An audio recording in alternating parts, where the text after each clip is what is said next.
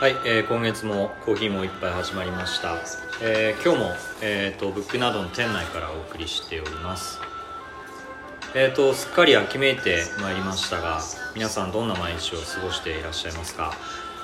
えー、とこれからですね、えー秋から冬に変わる、えーそんなまあ、1年がもう終わろうとしていますけれども、えっと一番1年の中で僕は秋が好きです、えーまああのセーターが好きなのでセーターを着たりできるのがすごく嬉しいなと思うんですけど、えーそんな秋がもうすぐやってくるかと思うと楽しみで仕方がないです。えっ、と今日はですねあの今絵を描くことの意味というあの、まあ、テーマで、えーお送りしていくんですが、えー、とゲストを1人お迎えして、えー、と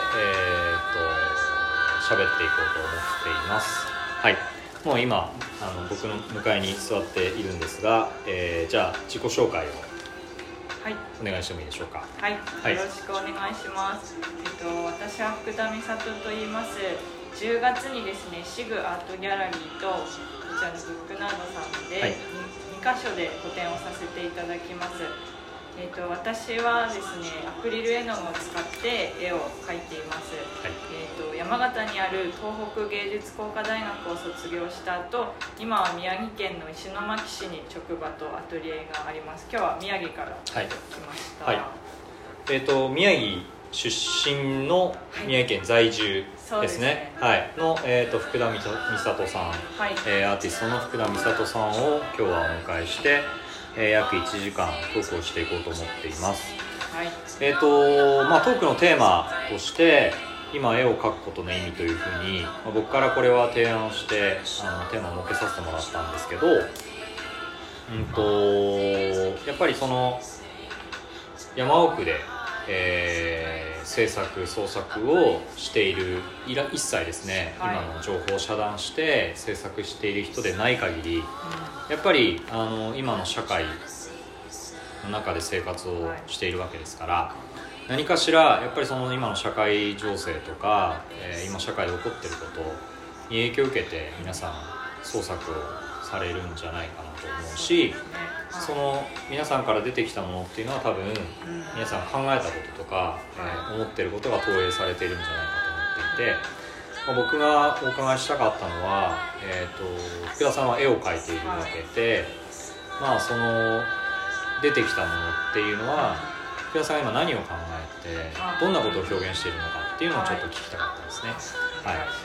ではい10月の、えー、と展示自体が、はい。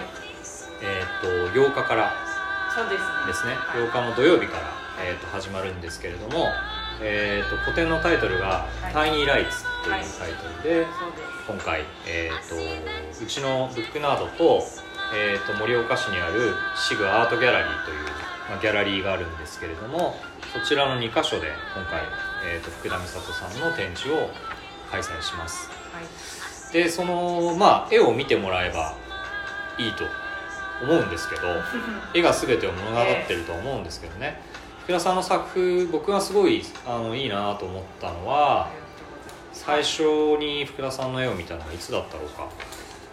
えっ、と多分どういうきっかけだったのかな。多分そうですね、は3年くらい前に、はい。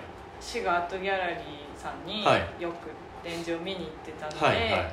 その帰りに多うん分その頃くらいから本を読むことに興味を持あはいはいってい。て、Google マップではい。検索したら、はい。あ本屋さんがあるんだと思って、出てきたのがうちのお店に来てくださったんですよね最初にね。ですね。で何回か多分宮城からはるばる盛岡に来てくれて本を買いに来てくれてたんですけどで福田さんが絵を描いてるっていうことをある時に多分教えてくださったんですよね。はい。はでその時に僕は福田さんの名前を調べて多分あのインターネットで調べてその時初めて見たのかな。あの東京で個展やってらっしゃったりしたと思うんですけどその時に多分福田さんの絵を初めて見てで見た印象っていうのは、うん、と割とはい。あのオーセンティックなあの絵画だと思うんですよ。うん。あのつまり例えばなんかこう実験的なことをやってるわけではないので,、うんはい。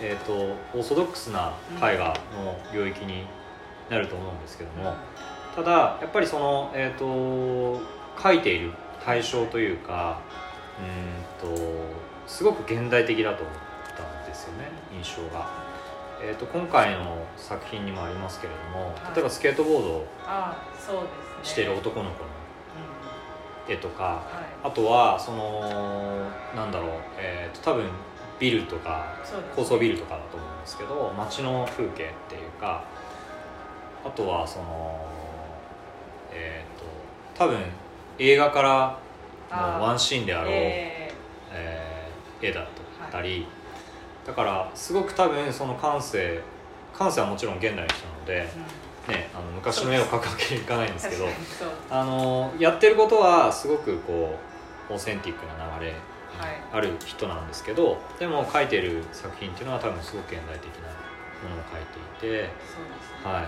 生活からうん、伸びて書くことが多いですかはいはい。だからそれにあのーあまあ一言で言うと絵って好きか嫌いかだと思うんですけどね。僕は好きだったんですよ。ありがとうございいえでえっ、とまあこういうきっかけで、はい。今回シグさんとあそうなね、2つの会場で個展をさせていただくことになり、だから全国の人にぜひ福田さんのね絵を見てほしいなと思いまして、ぜひぜはい、今回ちょっと、はい。あのトークのゲストとしてお迎えしたんですけれどもえっ、と福田さんの作品は、まあ、いろんな当然作風もあると思うんですけれどひも、はい。えっ、と例えばそのスケートボードをすご滑ってる、あの絵っていうのはどういうふうなこうコンセプトとか、えーどういうどういうことをあれに込めて描いてますか？例えばですねスケートボードのその早坂さんはいの例に出してくれた絵で言うと、石巻にまああのこそれこそコロナウイルスが流行してきてから、はい。あの学校とかが休みになったであろう高校生ぐらいのはい人たちが、はい。スケートボードを、うん。私石巻職場だから歩くんですけど、はい。はい。職場の帰り道にスケートボードを持った、はい。少年たちがうん。こう、多分ですね河川敷の方が広い道路があるんですけど、はい。そこであ滑りに行くんだっていうのを見て、そういうのがちょっとずつ記憶に蓄積されていって、あとそうですねもう一個アトリエに向かう途中のはい。川の下の、うん。なんていうんですかねとこでも練習してる子とか見てそういうのがなんかちょっとずつしかもあちょっとかっこいいなみたいな、へー。やっぱかっこいいものとかは、は意識的に入れて出し、絵に出してると思うので、はい。はい。そういう蓄積がこう、うん。モチーフにいつの間にかなってたりします、なるほど。はい、例えば電車ではい。いい感じに座ってる2人の友達とかをこう記憶してて、はいはい。そういうのを絵にさらっと出てきたりします、はいはいはい。じゃあ日常の中にあるモチーフはい、を、まあ、作品にしてる。結構。それでその、はい。ちょっと自分の中で自分の絵を考えてうんうんみた時に、はい。やっぱり自分の記憶と、ん。そのあとは触れた情報です。ね、はいはい。例えばそれって映画とか、うん。音楽とかだったりする、それで自分の中でこうシンクロするようなはい。ものとかをはい。結構最近は意識的に覚えるようにしてるんですけど、はいはい。やっぱ無意識的にすごく印象に残るものとかが絵画に出てきててそれちょっとこうサンプリングみたいなちょっとヒップホップのサンプリングみたいにこう引っ張ってきたものがコラージュみたいに進んでいってはい。一枚の絵が立ち上がっていくイメージがある。えー、あじゃあつまりその、えっ、と例えば映画を見てはい。映画のワンシーンが、すごいかっこいいはい、印象に残りました、それと例えば、まあ、例えば行き帰りアトリエに行く行き帰りに見たうん。スケートボードをしている少年とかのイメージが合わさってそうそう、はい。あとなんかそうその映画で起こる場面が、はい。その自分がすごい共感できたりとかうん。すると、それってこうすごく説得力が自分の中でも出てきて、はい。そういうものをそうですね、うん。抜いていったりしてうん。一枚になっていってるんじゃないかと。あ今の作り方はそんな感じかな。まあでもそれって、はい。あの福田さんの絵はコンセプチュアルアートじゃないと思うので、ええ。何かコンセプトをこうやこうやるぞって決めて、うん。多分描いてるわけじゃないですそうですね自然自分の中で。絵を描くっていうのがやっぱ一番衝動的っていうか根源にはあって、そこからじゃあ何を描こうかなっていう時に、はい。やっぱり自分のうんうん。描きたいものですね、うん。描いてみてください、えー現代アーティストっていうか、まあはい。今を生きてるペインターって感じうんうんです、うん。一面はいはいはいはい。はい。自分のことペインターってこう表表現してるじゃないですか。そうですね。ペインターペイントする人なのかな。でもはい。ちょっとドローでもあるからその辺私英語のニュアンスの正確な使い方をもうちょっと勉強しなきゃと思うんですけどドローイングって結構繊細な筆致のイメージがあはいって、はいペインターは結構大胆にうんうんうん着彩というんですかはいね、面をうん。埋めていくようなイメージはいはい。なので、今のところ私はどっちかというとペインター、ペインターだなっていう認識ですか、そうなるほどあの本当にその、はい。福田さんの作品を見て一番最初に飛び込んでくるのは多分色色彩だと思うんですけど色うん、色使いだと思うんですけど、はあの色使いは、はい。えー、とどこから来てるんですか？どこから来てるって言い方はい。聞き方がおかしいかもしれないですけど。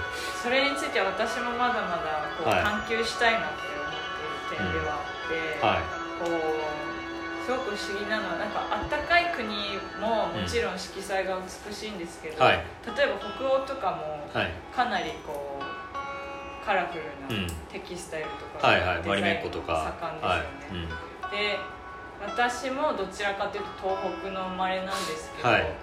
そう面白いのが札幌の友人とかはすごく淡い色彩で絵を描いたりするんですね、でなんかその彼女のうん最近の個展でうん。こう、ちょっと札幌の出身というかルーツを感じさせるようなはい。色彩っていうのをやってて、なんか私的にはでも北欧もあるから、うん。なんかもっと色使いって、まあ、住んでる場所ももちろん関係するのかもしれないですけど、はい。気の持ちようみたいなところ関係してるんじゃないのかなっていう。それってもしかしてあの札幌ってまあはい。内陸じゃないですか、えで宮城の石巻だから、はいやっぱりまあその海沿い。っーていう気ま候の違いももしかしたらあるのかもしれないね。ちょっとあるのかもしれない、うんその辺を。僕石巻に行った時の印象は港町。もち当然ね。港町なんですけど、はい。あの当然港町なんですけど、はい。えっ、となんて言ったらいいのかな。その少しうん。あのなんて言うんだろう。あの九州とか僕行ったことないですけど、えイメージがそっちの南、南の国南の方のまあエネルギッシュなんですよあそうそう、はい。人の気質がそんなうん。感じの印象でした、もともとやっぱりその震災前から港町っていうのもあって、はい。うんまあ、人の出入りに対して、はい。まあ、もちろん消極的な方もいますけど、はい。まあ、開放的だったのかなっていうのがあって、まあ、今も石巻出身じゃない人も、はい。こう I ターンとかみたいな結構移住移住してきてるんですもんね。いますねうんうんうん。今。だからなんかそういう環境というか生まれ育った土地のこう染みついているものが作品に投影されている色使いがねもしかするとかもしれないですよね。でもだから南国チックですよね。あのだからゴーギャンとかそういう感じの色使いを思い出させるような自分も本当五木田智さんみたいな、はい。モノクロももちろん大好きなんですけど、やっぱ色使いがすごくカラフルな方が、う多分自分がものすごく根が本当は暗いので、んはどちらかというと多分アウトプットは明るい方がい明るい方がいいいいですかいますね、うん。はい。それはじゃあなんとなくそのえっ、とはい。表現するものはう希望を持ちたいというか希望を持たせたいっていうことの表れなんでしょうかねもしかすると。ん、ちょっとなんか憧れてるのがあって、はい。私そのオアシスっていうイギリスの90年代のはい。バンドのノエル・ギャラガーがすごく好きで、でその彼の「リブ・フォーエバー」っていう曲はい。がはい。大好きなんですけど、はい。なんかあれが発表された時期ってちょうどカート・コバーンはい。のものすごくこうネガティブをはい。そのまま出したようなものがすごく世界的に受けていて、はいはでもノエル・ギャラガーってそれマンチェスターっていうすごい毎日曇りみたいな、はいはいしかもワーキングクラス出身なのに、なんか「リブ・フォーエバー」とか他の、はい。まあ、オアシスのなんていうんですかねイメージがあれなんですけど、うんはい。そういうでも俺ロックスターだし、うん。俺は永遠に生きるしうんみたいな、うん。そういうノエル・ギャラガーみたいな、はい。まあ、その暗いかもしんないけど、うん。明るくいメッセージ明るい方がよくないみたいな感じがちょっと憧れてるってのがあるんですよ。へえこれあんまりもなんか意外ですね。オアシスとかでも後後追いですよね多後分ねえだって26歳ですよね。はい。も僕リアルタイムなんですけど。はい、あカート・コバーンがだから死んだとかも。ね。超リアルタイムなんですけど、はい、あーでもなんとなく言わんとすることは分かります、うんああいうちょっとこうなんていうんですか。元気うんなんかそのまあノエル・ギャラガーだって本当は暗い時あると思うんですけど、うん歌詞とかはまあ音楽とかははいスタジアムでみんなで大合唱はいはいした方がよくないみたいな感じがそれはちょっとえまあ、すごい遠いですよ本当、はい。天と地ほどの差がありますけー、どい。やいやいやちょっと憧れますね。ノエル・ギャラが憧れってすごいですね意外なんか意外な。本当ですか、うん。なんかこうえなんかノエル・ギャラガーの話になってあれなんですけど、世間はやっぱりこう、オアシスってすごいゴシップなはいはいはいキャラクタはいー像がすごい強いんですけど、うん、なんか個人的にはそうですね。やっぱ大衆受けするバンドではありますけど、うんはい。普通にきもっとなんていうんですかねそういう、か結構ロマンチストなところとかなんか改めて聞き直してみてはい。いただくとやっぱすごい時間が経つと、うん。そういうゴシップ性とか全部外れて、は客観的に聞けるといオアシスをね。ちょっと今聞いてみオアシス聞いてみます。はい。今かけますか？あ もう聞きたいくらい。えっとあそれじゃじゃあね曲を全然またかけてないのであ一曲かけましょうか。いいですか？はい、えっ、とじゃあ何をかけましょうか？あじゃあそれはあれでいいですか？はい。あじゃあ。全然オアシスじゃなくていいですよ。あゴリラズのはい。やつお願いします、ゴリラズはい。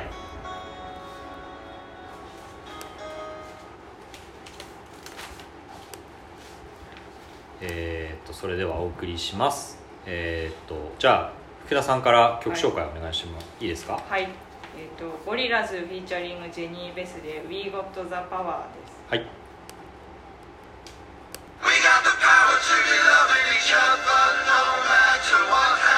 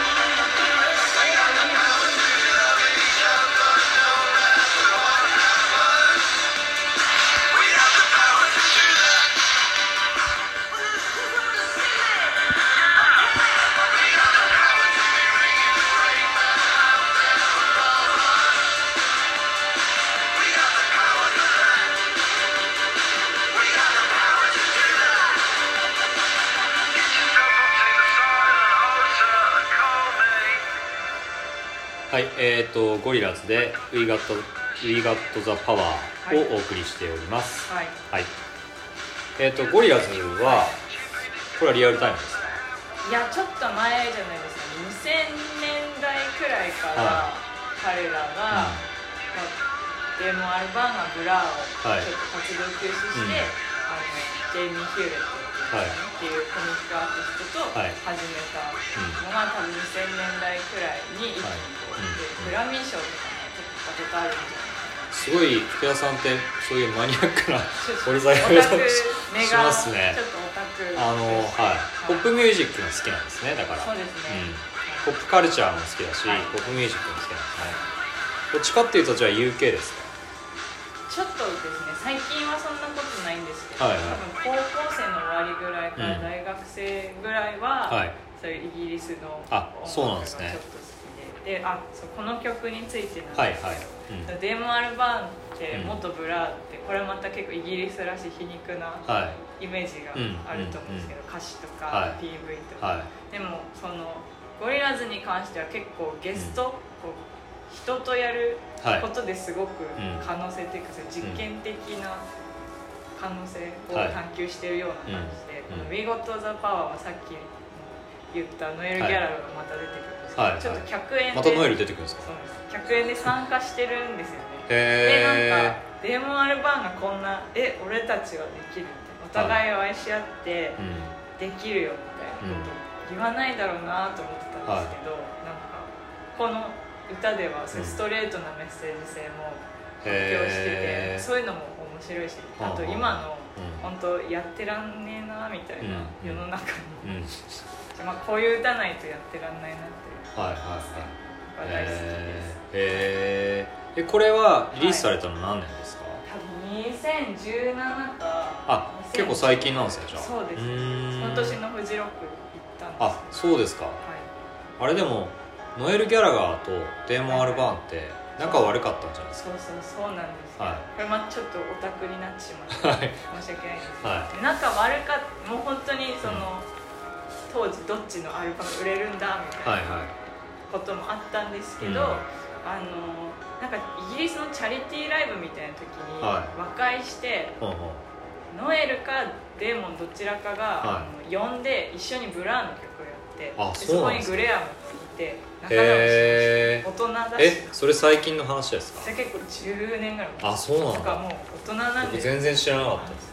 そうそうなんですよ。結構もう90年代のあの感じでしょ？みたいな、はい。言われるからうん。私も結構オアシス好きなやつってああいいんじゃね？みたいに 言われるのがあ嫌でちょっとあのね隠します。あオアシス派とブラー派ってやっぱあったんですよ当時。でブラーを聴いてる人たちはちょっとやっぱひねくれててだからストレートじゃないんですよ。そうですオアシス好きだけどでもね僕も僕もそうだったんですけど僕はブラーって言ってたんですよ。でもうん隠れてオアシスを聴いてました。嫌なやつでしょ？いやでもみんな結構そうなのかなと思って、私も最初オアシス入って、はい。このこうドストレートのスタジアムアンセムにまず感動して、うん。はい。そこからこうひ知っていった時にパルプとか、はいはいブラーとか、うん。ヴァーヴとか知っていて、うんあなんかブラーのアプローチって大人っぽいみたいな、はいそういうのがかっこいいみたいなやって、うん。ちょっとブラーになって、はいっていう感じだったんですけど、でも今もう現代はうん。ゴリラズという形で、そっかそっか。もう若い若いしました。そうですね。改めてやっぱ聞いてもらうと楽しいです、そっか。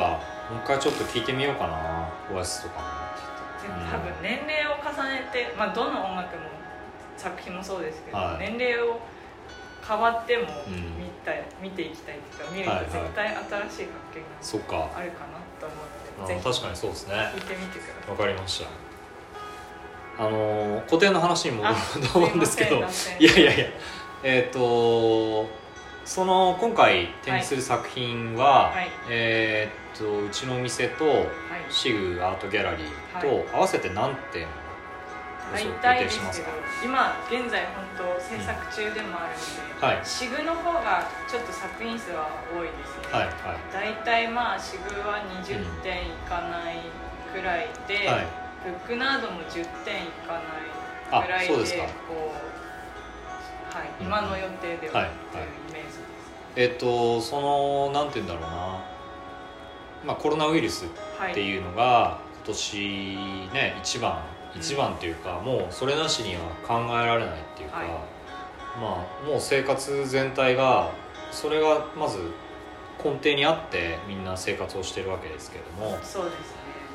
えっと福田さんが創作をする中ではい。まあそのパンデミックになったっていうことと、なる前となるなった後で、作風ってやっぱり変わったりしました？うん、なんかあの多分モチベーションは結構変わったというか意識的になったと思うんですけど、はい。パッと見はあんまりこうあまりにも変化したみたいな、うん。自分も望んでないので、はいはい。割と動じてないですよぐらいうんあえてやってると思います。だってそれは影響を受けない人なんかはい。いないし、絶対いないですよね。もそのもちろんそういうアプローチも必要です、コロナを受けて、はい。そのコロナに直接答えうんうん。を出すようなアプローチも必要だけど、はい。なんか自分はそうじゃなくていいかなと思ったので、うん。うん。もちろん生活環境とか、うん。人間関係とか、はい。まあ、不安なこととかはすごくあるし、でもそれは誰でもあるし、うんうんうん。なのであんまり影響というか、あの外うん。うん画面には強く出してないです、アウトプットのする上では別に、出してうん、なるほどあの今回の個展の、はい。えー、とメッセージっていうか、はい。あのステートメントというか、はい。あったじゃないですか。で日記のように、ええ。そのなんていうのかな絵を描くというかはい。うんとなんかそういう文章があったと思うんですけれども、はい。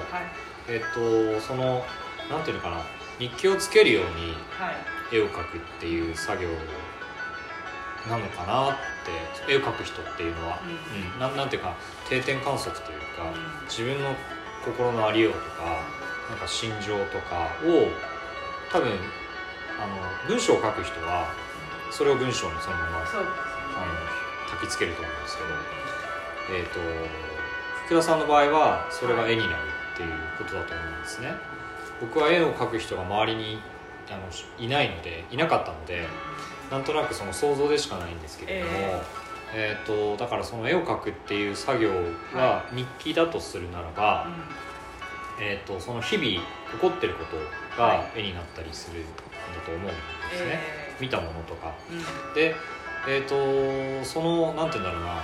えっ、とこの今起こってること世の中で起こってることに対してうん。福田さんがどんなことを考えて今絵を描いてるのかっていうのをもうちょっと掘り下げて聞いても、はいはい。その日記だとするならばはい。うんとえー、と例えば今こう暮らしている毎日はい。がどんな風にあなんて言ったらいいうまく言えないです全けど然。あでもなんとなくおっしゃってること私がこう汲み取った感じだと、はい。やっぱりそのなんていうんですかねあなたにとって絵を描くってどういう意味があるのかなっていうことと、あと多分今の時代に対してどういう感じに見えてるんですか？はい。ってはい。いうのを、あそうですね。ことでいいの？かはい。そうです。そうです。そうです。はい、はい。うん。じゃあえーっと絵を描くことについてなんですけど、あのー私のそうですね絵を描くことっていうのが結構まあ本当に自分の欲求に駆られてっていうのがまず大きくて、はい。なので一番はうん他者ではなくてやっぱり自分が、まあ、これ大学で多分養ったのかなと思うんですけど、はい。探求すべきテーマみたいなのが絶対にあって。はい。なのでそれが古典ごとにやっぱ達成というか、うん。どれくらい達成できてるかっていうのがはあって、でその第二にやっぱり他者と自分の絵はどう響いていくのかっていうのがああって、はいはい。なのでちょっと、うん。まあ正直商業的なアプローチとかがうん下手っていうのはあるんですけど、うん。でもやっぱりあそうつまりそのはい次の段階ってことですよね、そうですね、うん、それが商業的なはい。アプローチかどうかってことじゃないですか。そうそう自己の探求じゃなくてうん。その見られる想定をされている絵だと売れたりするっていうことですね、そうですね、はい、もっともしかしたら業する場所とかも、うん。多分意識的にこうあまあ今ぼわっとして言いますけど、はい。そう意識的に行動していくと思うんですけど、うんうん。だ多分自分はやっぱそう動けないっていう違和感があるわけだし、うんうん。なんかずっと悩んでたんですけど、はい。卒業して、うん。なんかそんな食えないことやってる意味ないじゃんとかうんうん。思ってたんですけど、うん。でもそうじゃないかなと思ってて、はいはい。でなんかそのちょっとヒロインズの話して。あいいですよ。その、はまあ、日記を書くことのうん大切さっていうか、まあ、そもそも残していくことの大切さだと思うんですけど、はい。その私がすごく多分ブックナードさんで買わせていただいたと思うんですけど、ケイト・ザンブレノの「ヒロインズ」っていう本があって、はい。まあ、どんな本かというと、うん。その文学者である夫の陰に隠れてうん。声を奪われながらも書き続けたモダニズムの女性作家たちの、はい。はと作者をこう重ね合わせて綴られて、なんていうんですかね作者の個人的な出来事も入ってくるし、うん。その声を奪われた女性作家のはい。実際の出来事とか、はい。想像とかも入ってきて、うん。すごいこうなんか憑依してるような感じうんがあそうですね。まさに、はいうん、いた子のように。そうそうそういはい。た子ですよね、その中であの本当に何回もなんかあの本当書き続けなさいみたいな感じで、こう切迫感を持って生きてるうちは、その消えてしまうことに抵抗してうん。重要なのは書くことただ書くことはいっていう風な言葉に、まあ、私は文学とかは書かないですけども、なぜかすごく感動しまして、はい。それって別に作家じゃなくてもうん。日記を書くっていうか、作家じゃなくても人間誰しも当てはまって男も女も性別も関係ないと思うんですけど、そういうやっぱこう残していかないといないことになっちゃってもは誰も守ってくれないようんみたいうんなくらいの忠告っていうふうに受け取って、うん。まあその日記を書くことい、うん、と絵を描くことの重要性はそんな感じですかね。つまりだから実在ってことですよね。あの実存というか。今いる、うんうん。はい。あとは、もう一個あのそれも本からヒントを持ってなるほどなって思ったんですけど、私デビッド・ホックニーっていう、はい。イギリス出身であアメリカ在住の,、はい。はいはいあのプールの絵とか、はいはい。めちゃくちゃクールな絵を描く人がすごく大好きなんですけど、その人が出してる絵画の歴史っていうはい分厚い本がありまして、うん。うん。それはもうなんかデビッド・ホックニーともう一人マーティン・ゲイフォードっていう方が、はい。もう絵画の、うんそれこそ洞窟絵画から、うん現代の映画とかまはい。でこう一個一個解説していくんですけど、うん。その中でなんか絵ってタイムマシンの要素があると思うみたいなことを言っていて、うん。その絵自体がまあそうですね物理的にタイムです。確かにヨーロッパの何百年前の作品とか、はい。私たち今も鑑賞できますし、うん。それとあと見る人間も絵の中でこう、うんなんていうんですかね時間移動みたいなのをすると思うんです、例えば中国の滝とか岩がこうなってる絵とか上から下までこうたどる視点移動の間に私たち軸であるとかを旅しているなってこうトリップするなってずっと思っていて、それはホックニーがそうですね。だから残していくんじゃないかなだから私まだこれはもっとこう突き詰める余地があるんですけど、はい。こうそのラスコーで紀元前1万5000年ぐらいから、うん。こう洞窟絵画を残してた時残さなきゃと多分、はい。狩猟の様子をあわーみたいはいはいはいはい。遭遇していく時に、うん。今日はこういう狩りをしたことがあったよみたい。なのを、そういうところはちょっと昔の人とあんま変わってないの確かに確とかかに思いを馳せたりしております、そっか。今のところああでもね今日こんなかっこいいスケートボードの少年を見たよっていうこととね今日こんな狩猟しましたっていうのを書き残すことはそんな差異はないですよね多分ね。エリザベス・ペイトンっていう私の好きな原美術館で個展をする作家とかも、はい。前はそのそれこそあのカート・コバンとか、うん。リアムとはいかはい。ロックスターを書いてましたよね。今だって最近羽生結弦君とか出てたんそうですね確かに。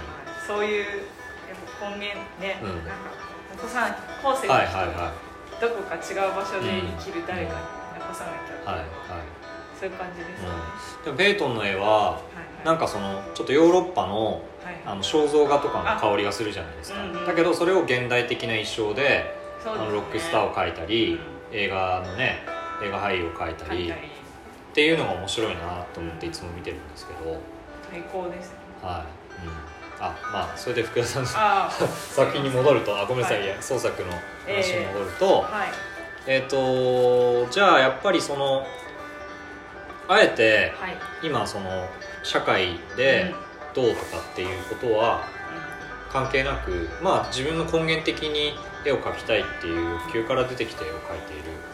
そうですね。でもその例えば思うところは福田美里っていう個人が思うことはたくさんあるわけじゃないまあですか、それはそれでたくさんあるんですが、作品に出す時点ではかなり絞ってるのかなと思ってますね。無意識的なのかもしれないんですうんうんけど、多分いっぱい言いたいことがあっても伝わらないのかなと思うので多分一番言いたいことは何だろうみたいな感じで、最近は古典のタイトルをつける時とかは、一番言いたいことって何だろうっていうのを多分結構何ヶ月かもやもやしながら進んでいったんですよね。はい今回の古典のタイトルは「タイニーライツ」ですけどそ,、はい。こに込めた意味というか思いっていうのそれはですね、ははい。えっ、とまた本の引用いっぱいあって申し訳ないんですけど、えっ、と今年の1月ぐらいの「暮らしの手帳」のテーマが「丁寧な暮らしではなくても」っていうテはいーマはいはいそれにすごい本屋さんで見て「おお!」みたいな。ありましたよね、そのえ、うん。その丁寧な暮らしを担ってきた暮らしの手帳はいが、はではなくてもって言っているっていうのは、まあ、新しい編集長いはい、さん。が、北川しおりさんっていううん、はい北川さんですよ、はい。僕と同年代なんですよ。あ。北川さんって。そう、がですねそのは編集後期で、うん。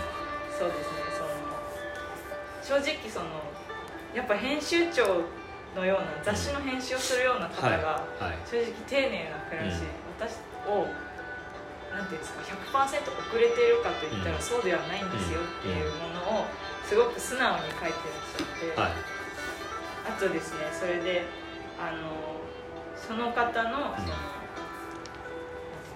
一度きりの人生を私たちは生きていて、はいはい。でうまくいきいかないこといくこともないまぜでそれが丸ごと暮らしであって、それを今ラベリングする風潮ってちょっとおかしいですよね、っていうのを言ってて、で,、はい、で暮らしには本当に、なんていうんですかね他人が仕分けできない尊さがあるんですって書いていて、えこれをこの人が書く意味ってすごい大きいな。いや大きいっすよね。はいやだからそのラベリングをして、うん。どうですかこの暮らし？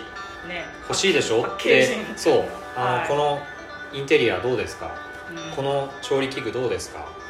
こういう暮らしあなたもしたいでしょ？うっていうのを提供する側じゃないですか。はい。雑誌の編集者というのは。だけどえそんな暮らしおかしくないですか？ってね。言っちゃうっていうのはすごいもう終電で食べるものもそんな一から手作りでそうそうそうそう。リアルなね自分の暮らしを吐露してはでもそれがいそれがとそっちが尊いよねってうん。言ったことの意味ってものすごく大きいですよね。本当に感動しました、はい。雑誌雑誌のやっぱ力っていうか本、うん。広く言うと本の力ですけど、雑誌の力を本当に感じた、それが多分1月ぐらいだった、うん1月、うんうんでそれがすごく残っていって、であとですねうんなんかこうずっとあのエルトン・ジョンの「タイニー・ダンサー」っていう曲がああいい曲ですよね。タイニーっていうはい。響きがすごく好きで、う日本語にはなんかないなと思って、はいはいはい。タイニーって小さいだけどなんか小さくてちょっと可愛らしいみたいな、はいはいはい。ニュアンスがあるなと思ってて、うん。それなんか使えたらいいなみたいなタイニーっていう言葉いいなっていうのがずっとあってそれでまあその何ですか暮らしの手帳に感動したのが1月で、うん。うん。みるみる状況がうん3月、皆さんも体感していると思うんですけど、はい。はい、なんかちょっと自粛しましょうみたいになったり、仕事がたくさん減ってしまった人がいたりとか、そういう中でうん。こう自分も一回もうなんか仕事もちょっと減ってはい。なんかお金も稼げない自分が生きてる意味ってみたいなちょっと投げやりなほう。ほうドンほう投げやりになったんですけどやばいよこれ。はいはなってたんですけど、うんその時に、うん。そのでもなんかそのなんかしなきゃっては思ってるんですね、うんでもまあ体がついてこないんですけど、でもそれもまたいいんじゃないですかみたいな、うん。なんかそのまあ現実的に体がついてこなくて、うん。何もできない時間も必要なんじゃないですかみたいなはい言われて、あみたいあ誰かに言われたの？そうはい。言ってもら知事の方に言ってもらって、そうだよな、うん。その時のなんとなくムードってうん。こう、コロナ禍だからこそできることやっとこうよみたいな、こうはい。はいおうち時間で有意義なことしとこうよみたいな声もあったな。はい。はい。はい。はい。であと、うん。そうですねさあの制作とかに関して言えば、そのコロナ禍だからこそできることをどんどん動いていこうよみたいな感じだったんですけど、うーんでも動かなきゃいけないのかなみたいな、でも動かないよみたいな感じで。でもじゃあでその時にその、はい。でも動かなくてもいいんじゃないですかみたいな。だから本当でもブックナードさんの動きとか本当早くて感動して 励まされええて、ありがとうございますで、まあ、はい。無理しなかった結果、うん。まあ、自然とやっぱ煮詰まってきました、はい。タイトルうんうんそのラベリングできない尊さとか、うんはい。あと、まあ、そのさっきも言ったヒロインズとかで、うんその輝きみたいな、その尊さ一人一人の、なんていうんですかね尊さを輝きみたいに表現してることが多かったので、光だわまあ、私結構そのネオンとか、はい。明かりに対して結構気持ちがあって、はい。タイトルをそういうなんていうんですかねネオン的なタイトルつけたんですけど、はい。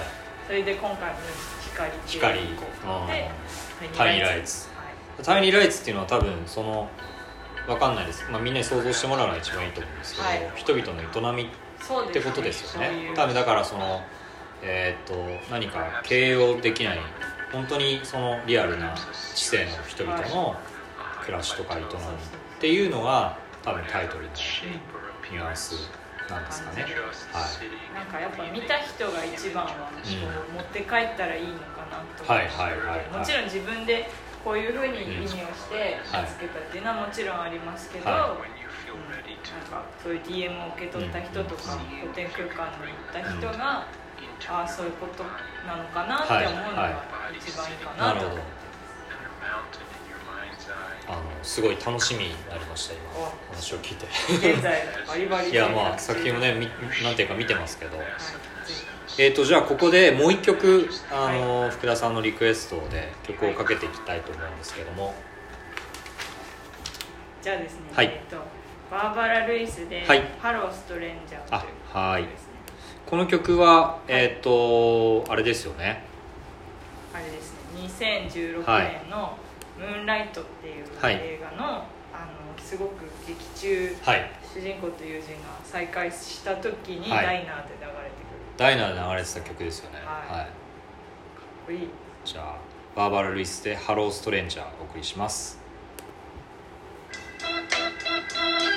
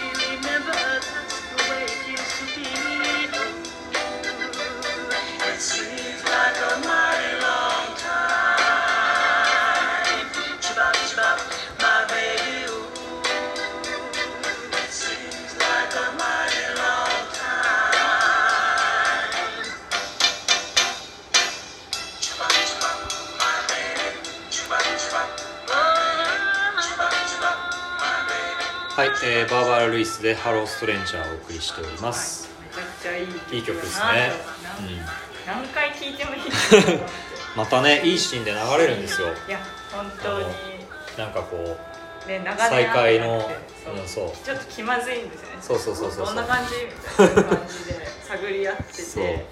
でなんであの向こうが電話してくるんですよね、うん。主人公に対して、はいはい。まあ、ちょっとトラブった後気まずくなってお互い大人になって、ある日突然電話がかかってきて、はいはい。なんでじゃあ電話してきたんだよ、うんうん。ダイナーで再会してきた時に、いやこの曲が流れてきたんだよねっていう時に流れるはいは歌詞がですね、うん。やっぱすごいこう友人っていうんですかね、はいはい。まあ、広くいろんな多分聞く人によって恋人であったり、友人であったり誰か大切な人のことかなと思ってるんですけど、あこのハローストレンジャー。に対してですね、そんななんかもうその多分いろんな複雑な感情があるんですよ、歌詞の中で「前みたいにはしないでね」みたいな私に対して前みたいなことはしないでみたいな。でもサビはなんていうんですかね、すごく久しぶりに会えたねうんみたいなことをすごい愛おしそうに言ってて、その本当本当いろんな感情はあるけれども、うん。こう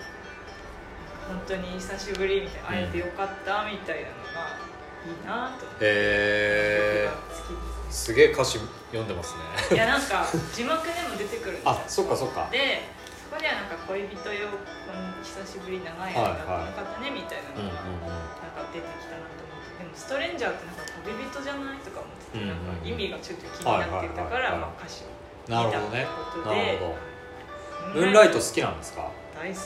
いやだってこうムーンライト的な絵がありますよね。あそうですね。そういうなんか、的な絵って言い方あれだけど。ちょっとぜひ見て。なんていうかはい。まあ見ていただきたいんですけどね「うん、ムーンライト」っていう映画のかあの感じっていうか、えー、とあのバリー・ジェンキンスが持ってる感覚って僕も大好きで、いやはい、いや本当そうなんですよ。あのーあれはご覧になりましたか、い。えっ、見ました。とあれって名前がタイトルがた今あ ムーンライトであってムーンライトじゃなくてビル・ストリートの恋人そうですそうです。ビール・ストリートの恋人たち。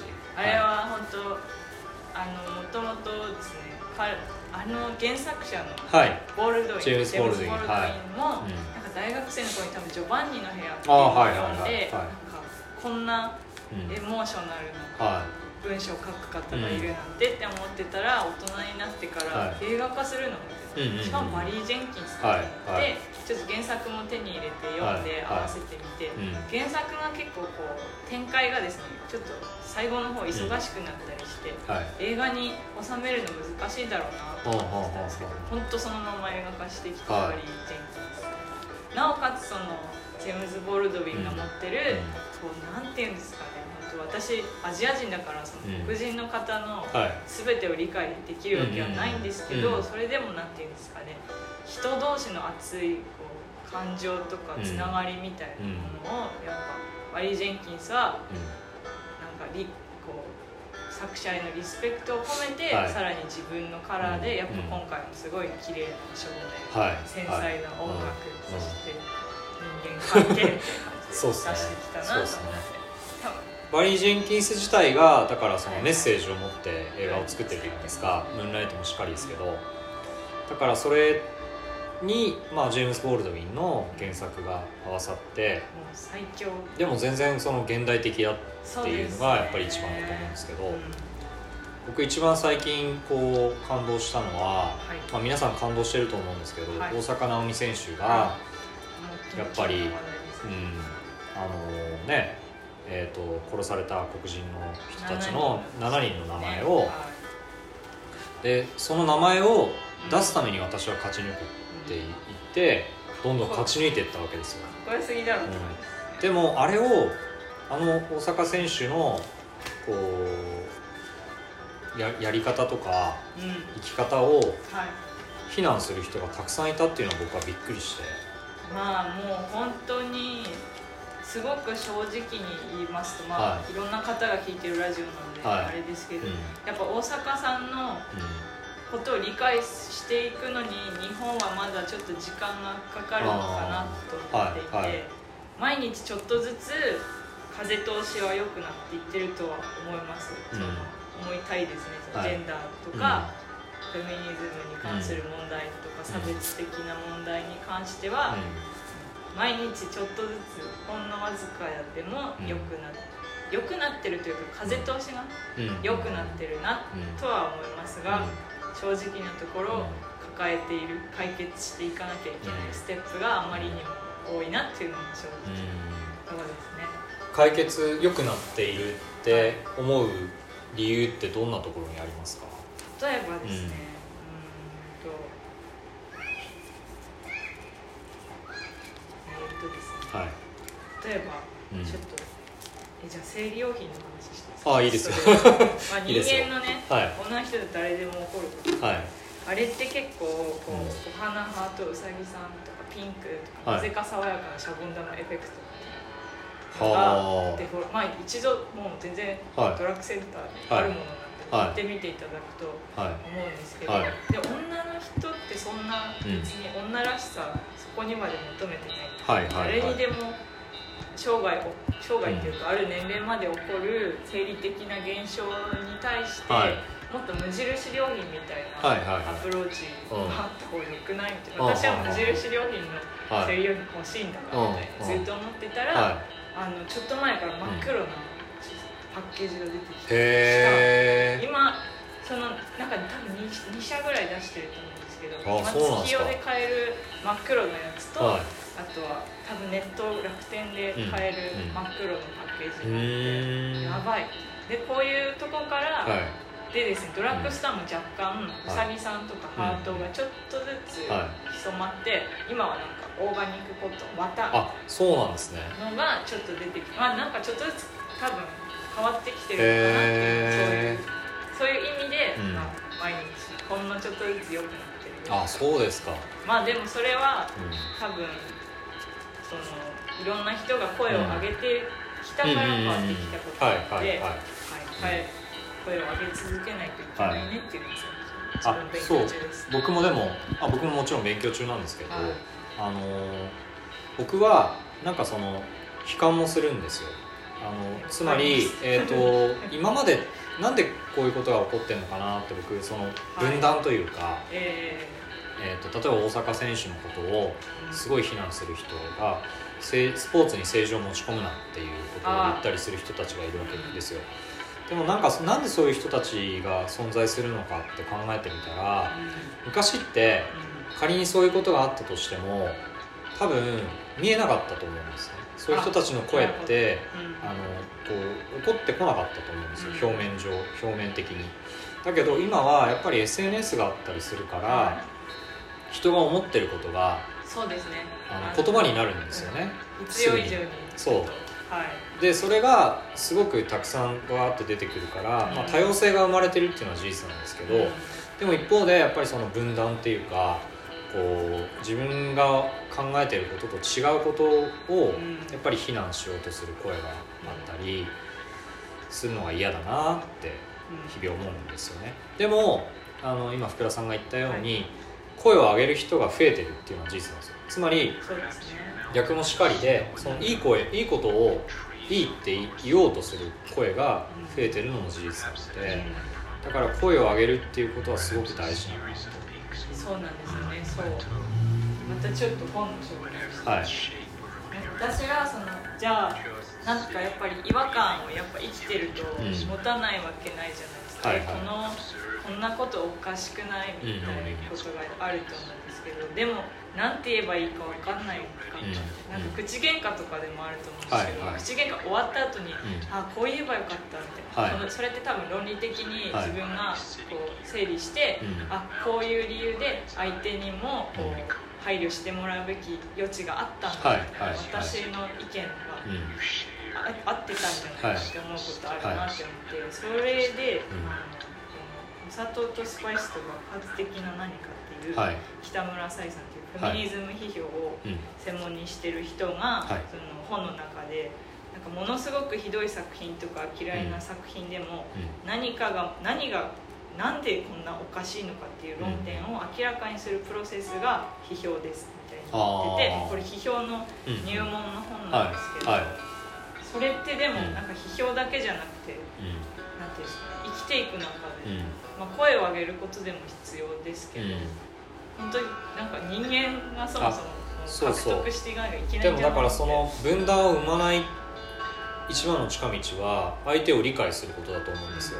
なんで例えばヘイトみたいなことを発言する人たちはなんでそう言ってるのかっていうのを、まあ、理解するっていうお互いがねお互いを理解し合うことが分断を生まない一番の近道だと思うんですけど、自分もだからそのなんかこうおごおごりいつだってこう自分のことを盲目的になった瞬間から、うん。こう間違ったことを言ってしまう可能性が誰にだってあると思うんですね、はいなので今あまりにも極端なことを言ってうんしまってる人は、多分何か自分がこう、多分客観的には見えてないのかなって思うのもあるし、そして自分だっていつだってこうそっち側に行くこう謝ってはい謝ることは本当誰でもあると思うんで、その時にこうちょっとでも客観的な視点を持ち続けないといけないんじゃないかなっていうあとは自分のできる範囲でそれこそ本を読んだりとか、はい。ニュースとか投票しに行ったりとかし続けないとダメなのかなっていうか、うん。今できることなのかななんて思いますけど、なるほど。そんな福田さんの個展がはい。10月8日からでした。っけ8日。よ4ですね。よ4日からですね。そう。4日。間違えてましたね。4日ですね。4日の土曜日から。はい、始まります。えっ、と盛岡市の、えー、とうちの店ブックナードと、えー、シグアートギャラリーの2会場で、うん。はい。はい。それぞれ多分作風の違うそうですね。ものが並ぶんですよね。雰囲気が変わる。ものがはい並びますので、はい。えー、と岩手県内の皆様もそうですけど隣県の皆様もし、ね、足を運べる機会があればぜひ足を運んでください。あと遠方の方もねなんかご覧になれるようにねしたいなとは思ってるんですけど。ちょっと公開できる範囲でしたいですね。はい。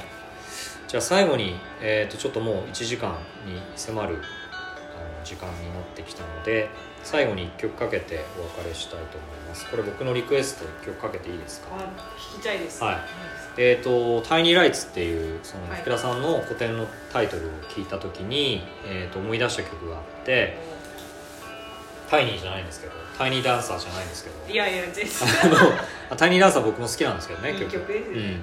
うん。えっ、と「リトルパーソン」っていう、ええー、とこれはもともと脳内ニューヨークっていうあ知ってますか？ああの知ってるんですけど、はい見てないですか？ぜひ。あのね。チャーリー・カウフマンっていう監督の、ええ。ーと映画なんですけれどもその、えーと「リトル・パーソン」っていう曲が「えー、ノナニューヨーク」のエンディングに流れる曲ではい、でその曲すごいいい曲なんですよ。うん。でその曲を、えー、と僕大好きな曲なんですけど最近マット・マルティースっていう UK のアーティストがカバーをしていて、えー。はい、その曲をお送りしたいと思います「リトル・パーソン」っていう曲自体が本当にそのなんか市政の人のえー、となんてことない人の暮らしみたいなことを歌った歌でなんか人と人が出会うみたいなことを歌った歌なので「えー、とタイニーライツ」に多分ぴったりかなと思って。はい、じゃあこの「リトルパーソン」マット・マルティースの「リトルパーソン」を聞いて、えー今日はお別